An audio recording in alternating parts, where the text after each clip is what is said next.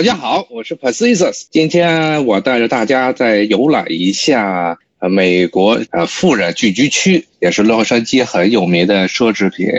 呃集散地，著名的贝弗利山。那么这个贝弗利山呢，它是一个城市啊。首先先跟大家先稍微科普一下美国的这些行政规划，它跟中国呀不太一样。我们知道这个中国咱们是省啊，叫地级市啊，县级市。然后县这么一个规划，那么美国呢，它的这个行政规划跟中国有点相，正好相反。地方一级首先最大的是州，就类似于中国的省，但是在下面一级呢，是他们叫 county，咱们经常把它就翻译成了县。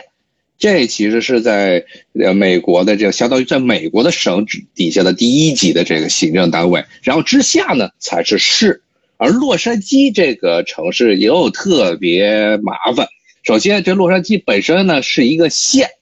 啊，它这有一个很大一片地，就是在这个圣盖博山谷以南，这个沙漠被沙漠围了一圈这么有一片的这个海边，都叫做洛杉矶县。洛杉矶县里面呢，还有一个洛杉矶市，啊，就是洛杉矶市是在洛杉矶县这个行政建制底下，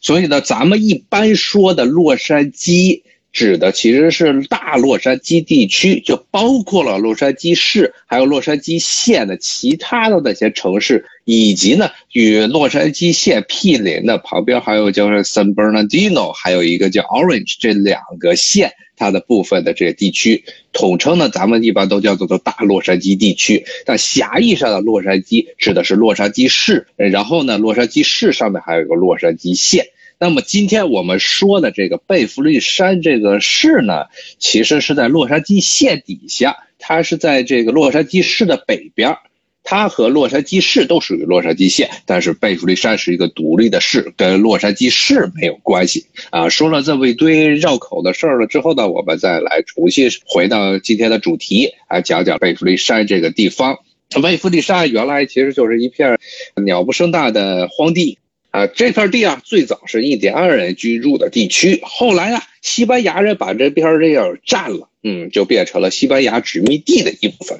然后西班牙的最早些殖民者呢，嗯，就在这儿呢，没有办法种点别的什么，呃，玉米呀、水稻啊之类的农作物，就种开始种些比较稍微抗旱的豆子。然后后来就发展成一个豆子种植园。那么后来呢？西班牙这殖民者呢，后来闹独立，就建立了墨西哥国。但是墨西哥国在这块地方没有统治多久，就被美国人把地儿给抢走了。后来这片地就属于美国了。那么美国一开始刚刚兼并了加利福尼亚，包括洛杉矶这片地区的时候呢，还不太清楚这片地区有什么样的自然资源。但是呢，到了十九世纪后半叶啊，也就是第二次工业革命开始之后呢，内燃机出现了，石油变成了世界上最最重要的这呃能源资源，所以有时候呢，美国又发现，哎，在这美国各地啊，特别是像这个德州啊、加州啊，全都有石油，特别是像洛杉矶周边这一片呢，全是有很多的产油的地区。到现在为止，如果你去洛杉矶的这片地区玩啊，在他们的海边上，其实还能看见这些打油的磕头机，呃，有几个是专门刻意留下来，来为了这彰显原来洛杉矶作为一座产油大城的这么一个光辉的过去。呃，美国呢也因为这个十九世纪后半叶的石油浪潮呢，诞生了很多的这个石油大亨，后来在这洛杉矶这边挣了很多的钱，因为这些油井。那么这些石油大亨呢，继续扩大生产规模。当时呢，有这么一帮人呢，就组成了一这么一个石油公司，想在这个贝弗利山，当时还不叫贝弗利山，是一个 ranch，是一个牧场这一块呢找油。然后挖了半天呀，发现其实这边的油的产量很低，但是呢，这边有一个好处就是它洛杉矶是是一个缺水的城市，所以哪有水哪就可以开发房地产，而这片地呢，贝弗利山这儿呢正好是有水的地方，所以呢，他们就把这个一开始是在这儿注册了一个石油公司，后来就说干脆就不弄我们不弄石油了。啊，我们把这块地儿呢开发了吧，就弄了一个这个水的公司，然后呢。把整个这片地呢改名就叫了贝弗利山。为什么叫贝弗利山呢？是因为这帮白人呢最早都是从很多是从新英格兰那边来的，在这个麻省有一个现在的马萨诸马萨诸塞州那边有来有一个贝弗利农场，他们就以东海岸贝弗利农场的名字命呃这西海岸的这片地方叫贝弗利山。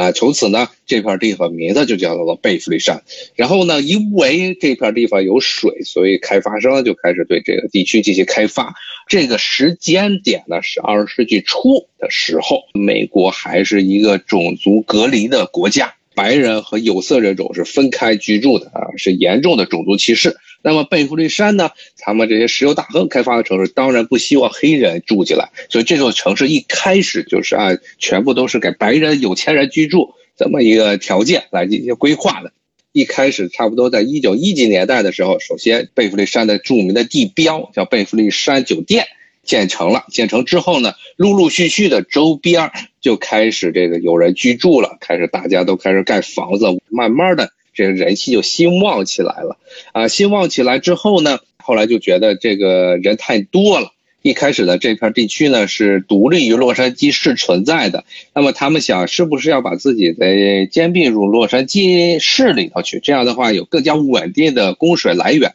因为这时候人口已经聚集到很多了，以至于贝弗利山本身的这水资源已经不够用了。但是还有很多有钱人说我不想跟洛杉矶一起混。最后呢，扯了皮扯了半天，贝弗利山就成为了这么一个独立的城市，而与这个洛杉矶市没有关系。当然，它还是在洛杉矶县的底下，然后慢慢发展起来，现在成为了一个全世界都出名的富人的聚居区。呃，贝弗利山这个地方呢，它有什么一些特别的地标呢？首先就是刚才我说的那个贝弗利山的酒店啊，这是等于说是整个贝弗利山地区最早开发的这么一个建筑物。现在呢，这个贝弗利山酒店呢，还是在贝弗利山最出名的一个景点了。当然了，它的这个拥有者已经换了一茬接一茬了。现在的这个拥有者呢，其实是文莱苏丹。因为这个事儿呢，还有很多人扯过皮。因为文莱啊是一个这么一个伊斯兰国家，周边这些白人认为他们有可能文莱苏丹要在这贝弗利山酒店这儿实行沙利亚法。啊，当然，最后的结果是并没有出现这种情况。但是因为这个事儿呢，当时还有很多人抗议，说想禁止穆斯林国家来购买他们的资产。除了这个贝弗利山。酒店，它是作为一个第一大地标之外，尤其是中国人，嗯，去贝弗利山的主要原因，就是因为它旁边的，它那有一条著名的这个奢侈品一条街，叫 Rodeo Drive。Rodeo Drive 就是叫罗迪奥街啊，罗迪奥街，它为什么叫罗迪奥街呢？其实是因为最早这个刚开始开油的时候，这一片地儿呢有一个这个农场，也叫这个 Rodeo 农场，所以就以这个农场的名字来命名了这条街。啊，这条街上就基本上不用说了，反正大家要去这些各种奢侈品街上能看见的牌子，在这基本上都有。基本上你要是在第五大道上买过的东西，在这儿都能看得到，就是了。除了这个呃 Rodeo Drive 之后呢，这个贝弗利山呢是很多著名的明星的聚居的场所。电影中经常会看见的一些著名的人物都会在这儿蹦出来。呃，首先呢，当然最出名的呢是这儿，它的山半腰呢有一个这个花花公子的城堡。原来解决了美国宅男们这个各种生理需求的这个花花公子杂志的创始人，他在这个贝弗利山这城市北边的山半腰上。盖了这么一个小城堡啊，说是城堡，其实就是一个仿古是中世纪的建筑物。这个呢是他作为他后来的这个花花公子他们公司的一个办公场所，同时也是这老头自己的居住地啊。呃，然后呢，每天呢跟一帮的这个女人们在里面厮混。他这个城堡旁边呢，就是他已经离婚的老婆的前住址啊。本来家之后分了之后，这老头住城堡，他老婆前妻啊住前旁边的家。那旁边那家后来老婆嫌那地方太大，然后又把那地儿给卖了。当时卖了之后，国内还是闹出很大新闻，说是花花公子的那老板说没钱了，说要把他的地儿卖了。其实他前妻把他分的那边财产给卖了。那么除了这个花花公子城堡这边，还有很多很多的人。明星啊，或是以前居住，或者现在就是也居住在那儿，很多都是大家耳熟能详的人物，比如说像这个阿汤哥呀、汤姆克鲁斯啊，呃，包括这个原来的踢球的贝克汉姆啊，包括什么披头士的这个原来的著名的成员，像保罗麦卡特尼啊，包括麦当娜呀，动作明星像史泰龙啊，他们包括赫本都曾经或是在这贝弗利山居住过。或者呢是呃现在居住在那里。啊，因为这些居住的明星时代数目太多了，以至于这个贝弗利山他们专门有一条有一个著名的旅游项目，就是你坐着这大巴，然后这司机带着你小巴，然后司机带着你呢，在他们这些豪宅区兜一圈，然后讲这是谁的宅子啊，这是谁的宅子。当时这些宅子其实大家都进不去，外面都是非常高高的篱笆墙，根本看不见里面是什么东西啊。但是大家就有一种。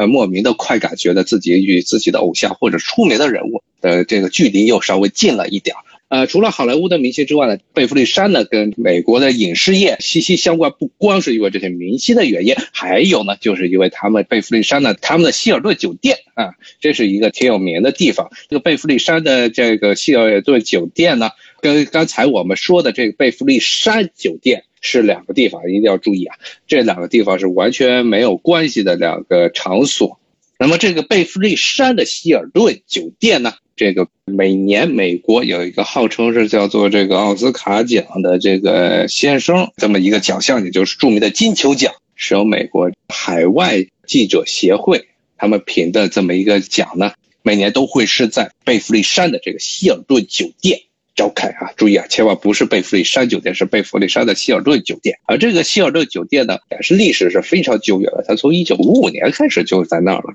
属于他们这个希尔顿家族最早开的那么一批酒店之一。他们除了这个举办金球奖之外呢，还有很多的著名故事都是发生在这里。比如说像这个美国原来一个很著名的黑人女歌手突然猝死的惠特尼休斯顿。他就是在这个贝弗利山的希尔顿酒店中死亡的啊！当时他好像泡澡，可能是吸毒吸多了，吸毒吸多了就在澡堂中就死掉了。当然这种事情啊，在美国的明星中是吸毒过量死亡的现象是很多的，包括整个洛杉矶地区每年都会有出现各种大大小小明星因为吸毒过量，要不就是住院，要不就是封闭的情况。在东海啊，就是纽约那一片也有很多人都是这么死的。尤其是美国现在大麻合法化之后，你会在这个美国的，尤其洛杉矶的街头经常会看见有人在那抽大麻。尤其是加州，而且还是加州还是最早一批这个所谓大麻要叫自由化运动的先锋。所以我建议，虽然大家可能看的这些电视里啊，明星们可能在那儿腾云驾雾的啊，当然希望大家去美国，无论是在那儿学习、生活还是旅游，还是不要去碰他们的大麻比较好啊。然后呢，那么这个贝弗利山这一片地区呢，呃，除了刚才我们说的酒店、这些名人的豪宅，还有包括他们原来的一些历史故事呢，这一片地区，直到现在呢，还是在全美来说是最贵的一片地区之一。虽然这片地区呢，叫贝弗利山也算是一座年代久远的城市，按照美国的历史来说啊，它 至少有一百多年的历史了。但是美国发展到现在呢，在全美各地呢都有很多的富人的居住区，但是呢，贝弗利山至今为止呢，还是在全美来说是最贵的一片地区之一，特别是它那个几个半山头的那些地区，非常的昂贵。所以呢，到现在目前为止，这边还是。白人的这个种族的这个数目还是最大，在百分之八十以上都是白人。虽然洛杉矶这个城市，包括洛杉矶整个大洛杉矶地区，其实白人已经属于相对少数的团体了。白人在整个洛杉矶地区占人口的总百分比是百分之四十多，而其中呢很多呢还是属于这拉丁裔的啊，因为老莫，那从墨西哥呀，从那个中南美洲来的那些。讲这个西班牙语的人口呢，其实这是现在很大一批的这个洛杉矶的居民都是他们，但是在贝弗利山这个富人区的时候，还是百分之八十以上的居民是白人，然后呢，黑人的比例和拉美裔的人的比例都非常的少，都在百分之五以下。所以可见，这个美国它虽然没有了现在没有了真正的种族隔离制度啊，就像刚才说的，这个贝弗利山最早城城市它规划的时候是按死者白人住来这个设计的。但是呢，它现在由于财富的分配的问题，包括财富跟这些种族是挂钩的啊，所以呢，在富人区还是一个白人占到了绝对优势的这么一个地方。当然了，美国历史上对于白人这么一个种族的定义也发生过很多次的改变啊。最早，美国所谓的这个白人是指的是这些从这个所谓的英格兰、就苏格兰这些地方来的所谓的昂格鲁萨克森人，也就是他们经常说的，呃，美国这个英语单词中有个专门的缩写叫 West，就是白人，然后昂格鲁萨克森裔，然后他们而且是新教徒。基督教的新教徒。所以一开始，包括后来占美国白人数目最多的爱尔兰裔，最早都不认为是白人。为什么呢？因为爱尔兰人他们是信仰的是天主教。一开始呢，被那些从英格兰、苏格兰这些地方来的这些移民认为他们不是白人。啊，当然后来爱尔兰人数目越来越多，呃，与后来这些苏格兰裔啊、爱尔兰裔，还有这个英格兰裔，他们也就没办法，只能接受了爱尔兰裔也作为白人。但是呢。其他的欧欧洲大陆上来的人，他们还是分类对待，特别是呃，现在我们经常中国人搞混的，认为这个犹太人，我们老把犹太人当做白人，但是在十九世纪的时候，犹太人可不是被当做白人，而且是最被排斥的这么一个，虽然也是长着这可能也是金发碧眼，也是高鼻子的这么一个高加索人种，但是他们认为犹太人是绝对不能被当做白人的，特别是像贝弗利山这个地方，最早是建设的时候。也是限制这犹太人，但是后来犹太人的数目越来越多，越来越多，而且犹太人大部分都是土豪。美国人说实话呢，也是非常的现实主义，非常的物质的，所以呢，最后呢，慢慢的也接纳了这些犹太人作为这个贝弗利山的居住的成员的一部分。包括后来慢慢的，犹太人在贝弗利山的数目有越来越多，而且他们很多都是犹太的土豪，还有包括不少是从这个。海外跑过来的犹太人，像那个贝弗利山这边很多犹太人都是从这个波斯啊当时逃过来，因为波斯也就现在的伊朗，伊朗那边的很多犹太人呢，尤其是在伊朗在二十世纪的时候多次的这个政治动荡，包括后来伊斯兰革命，所以有大批的这些犹太人卷着家当就逃过来了啊，在这儿居住。包括这居住的还有很多东欧的犹太人，他们的数目非常的庞大。啊，虽然贝弗利山并不是洛杉矶地区呢犹太人聚居最聚居的地方，但这地方的犹太人的这个影响力还是处处可见。那么这些犹太人的影响力究竟到了一个什么样的程度呢？啊，比如说这个，你举个例子，就是前不久啊，就是两年前啊，联合国教科文组织曾经发过这么一个决议，呃，说认为以色列啊这里的这个耶路撒冷啊圣殿山。是犹太人和穆斯林伊斯兰教的共同的文化遗产，结果这事儿把以色列人给惹毛了认为联合国教科文组织是在侮辱他们，说是玷污了他们，然后忽视了圣殿山对于犹太人的重要性。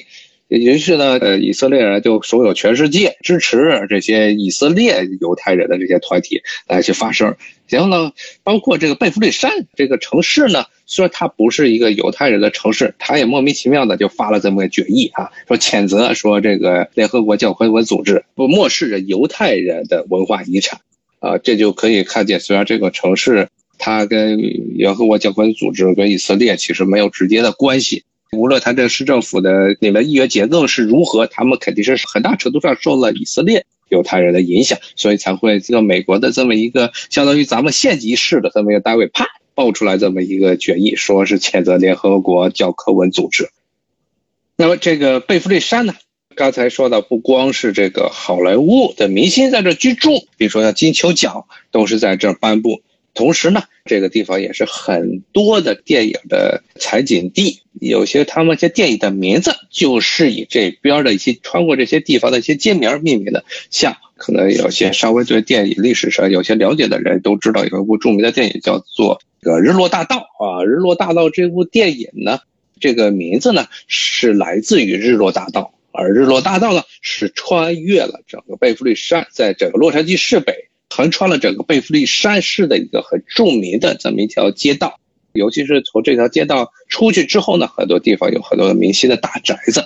当然，《日落大道》这部电影讲的是一个没落的好莱坞的女明星他的这么一个故事，所以呢，是与这个《日落大道》和贝弗利山以及好莱坞这些记者呢都是名字息息相关的。那么，在这个日落大道，它不光是穿过了贝弗利山的这些豪宅区，包括它离刚才我们说的这奢侈品一条街 Rodeo Drive 也不远。同时呢，它附近呢还有一个可以说是洛杉矶地区最著名的这么一个学校了，就是加州大学的洛杉矶分校 UCLA。当然，这个学校呢，它虽然就在贝弗利山这市的旁边，但它不属于贝弗利山市，它是洛杉矶市的一部分。呃，这座学校呢。在整个洛杉矶地区呢，可以说是最好的公立学校了。一般人认为它可能是在除了像加州理工大学之外最好的大学了。